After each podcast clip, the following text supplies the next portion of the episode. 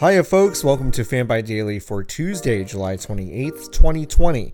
I am your host, editor at large for fanbyte.com, John Warren, and here are today's top stories in games and entertainment in less than 10 minutes. First to the silver screen. Today, AMC Theaters. Sorry, something in my throat. uh, uh, today, AMC Theaters reached a stunning agreement with Universal that formalizes Universal's right to have their films released in high quality video on demand format just 17, 17 days after appearing in theaters. This comes after a particularly nasty exchange months ago between the companies after Universal announced they would consider releasing more of their films on demand even after the COVID 19 pandemic subsides due to the success of Trolls World Tour's home release. AMC CEO Adam Aron threatened to boycott the studio's films if they did such a thing. The agreement announced today requires a Universal film to be in AMC theaters for three weekends before it can appear on demand. No price details were announced, though Trolls World Tour um, uh, and similar films were made available on platforms like Amazon Prime Video for 20 bucks for a 48-hour rental. The deal between AMC and Universal likely only applies to US-based theaters, though they will begin discussing uh, uh, Europe and the Middle East.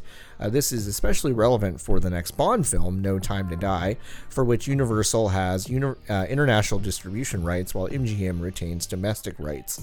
Universal already moved some of their major 2020 releases to 2021, like the next entry in the Fast and Furious franchise, F, uh, F9, and Jurassic World Dominion, which will mark the return of Laura Dern, Sam Neill, and Jeff Goldblum's characters to the franchise for the first time together since the original Jurassic Park. AMC is gaining exclusivity for Universal Films for the aforementioned three week period, and sources from the deal are suggesting AMC will actually get a small cut of the video on demand proceeds. Sticking with Hollywood, the Emmy Awards announced their nominations for September 20th show.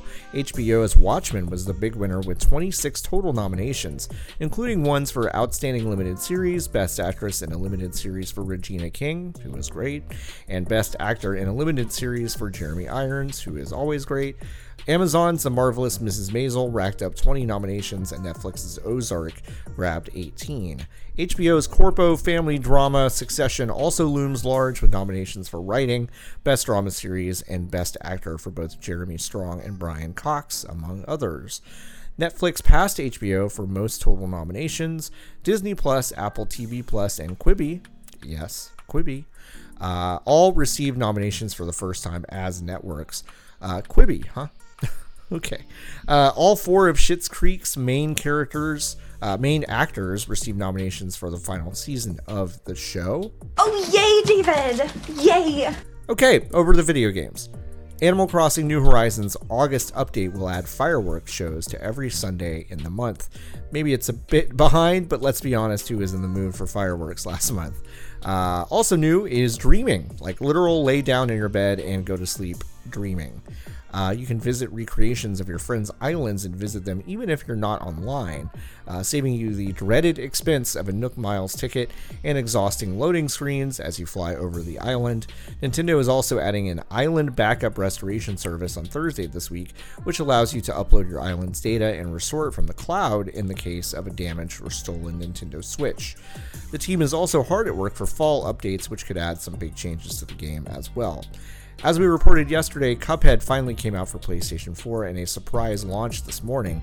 Cuphead launched to acclaim on Xbox One and eventually came to N- Nintendo Switch. Now it's Sony's turn with a beautifully animated platformer action game.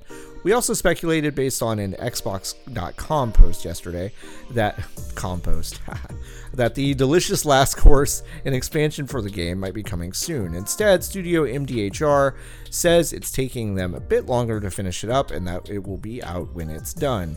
The only bit of news we got about that is it will launch simultaneously for all existing platforms. Obsidian's Grounded came out today in early access for Xbox One and PC. The survival game follows you, a teen, as you're shrunk down to the size of a bug and forced to survive a dangerous backyard environment. We played the four-player co-op mode today on a stream uh, over at twitch.tv slash fanbyte and had a pretty good time, though the game is still clearly in need of some polish and bug fixes. Maybe some balancing too. Those spiders are really tough. Anyway, Grounded was a top seller on Steam today and grabbed the number two slot for most popular game on Twitch. Uh, keep an eye on this one; it was pretty cool. Valve boss Gabe uh, Newell has begun making rounds on New Zealand television after spending months there when quarantine began on an episode of Newshub, a discussion analysis show analysis show over there. Gabe was asked point blank if the Xbox Series X or PlayStation 5 was better. Newell, without hesitation, said Xbox Series X. He stipulated that he has no stake in that outcome since Valve is primarily focused on PC products, but his answer was clear. He offered no explanation uh, as to why the Xbox Series X is better than, uh, other than because it is. It's still an interesting wrinkle in this holiday's console battle. Uh, Gabe Newell is holding a free concert in Auckland to show his gratitude to the country and perhaps to get out of Dodge before owing them a bunch of taxes. New Zealand has driven new cases of COVID 19 down to single digits through swift and decisive action. I wonder what that's like. Finally, comics writer Tom Taylor took to Twitter today to seemingly tease something new in the DC world of injustice. Two tweets with Batman quotes containing injustice stylized images of an I and N, respectively, would suggest the remaining letters are coming. Uh, whether it will end with the number three or just a tease for an upcoming comic remains to be seen, but typically, when there's comic smoke, there's video game fire for this series. We should probably expect a full announcement for whatever this is at next month's DC Fandome event on August. August 22nd, where three we are three years removed from the release of Injustice 2. So that feels about right for a new game. Uh, check out Kenneth Shepard's piece about the rumors over on fanbyte.com, where he throws in some hopes for new characters in the game. That is it for today's Fanbyte Daily. Thank you so much for hanging out. Uh, come back again tomorrow, hang out with me for more news, and check out all of our very good podcasts over at fanbyte.com slash podcasts. Have a good one.